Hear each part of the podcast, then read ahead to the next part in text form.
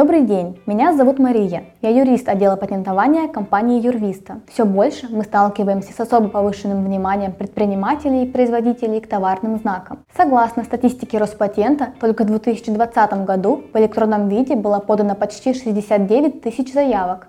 Обратите внимание, что это только электронные заявки, поскольку возрастает количество правообладателей на товарный знак, все чаще возникает острая необходимость в применении эффективных и законных мер по защите прав на данные объекты.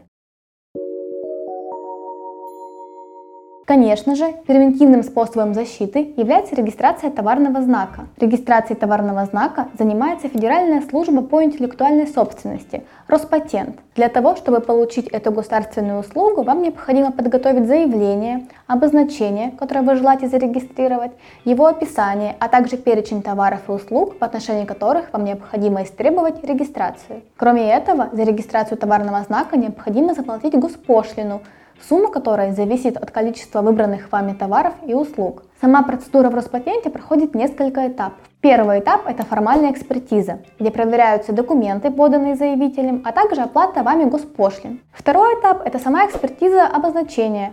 Роспатент проверяет обозначение на соответствие признакам закона, а также на сходство с другими зарегистрированными знаками. По результатам проверки обозначения Роспатент выносит либо решение регистрации, либо о предварительном отказе в регистрации товарного знака – и он попросит вас изложить свои доводы в защиту вашего обозначения. В среднем процедура регистрации длится от 6 до 12 месяцев. Если же ваши права на товарный знак нарушены, применяются иные способы защиты. К основным способам защиты относятся гражданско-правовой и административный способы. Гражданско-правовой способ значит, что вы можете обратиться в суд с защитой своих прав. Споры в отношении товарных знаков рассматривает специализированный арбитражный суд, суд по интеллектуальным правам.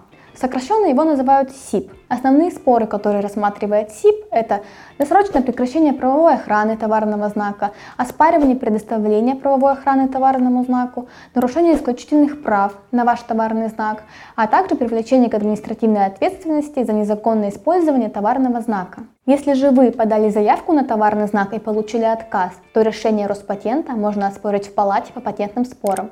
Согласно статье 1500 ГК РФ, для подачи возражения в палату по патентным спорам заявителю дается 4 месяца со дня направления Роспатентом соответствующего решения об отказе в регистрации. Сумма госпошлины за подачу возражения будет зависеть от основания для отказа. И только после этого, как вас не удовлетворило решение палаты по патентным спорам, вы можете оспорить его в суде.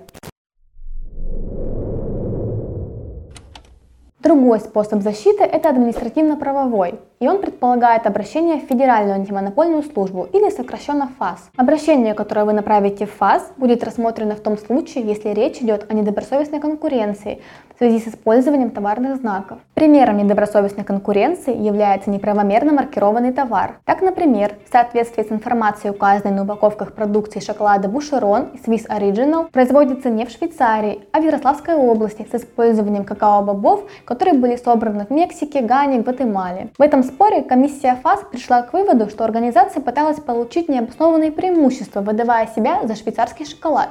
В итоге товарный знак принудительно прекратил свое действие. Когда ФАС выявляет нарушение закона, проводятся проверки, выявляются нарушители, конфискуется продукция. И все это влечет за собой наложение штрафа. На сегодняшний день правообладатели располагают широким диапазоном способов защиты своих исключительных прав. Однако, прежде чем предпринимать какие-либо активные действия по защите, необходимо обратиться за квалифицированной помощью к специалистам в области защиты прав на товарные знаки. Ведь именно опыт специалиста будет способствовать эффективному разрешению спора. Благодарю вас за внимание. До новых встреч!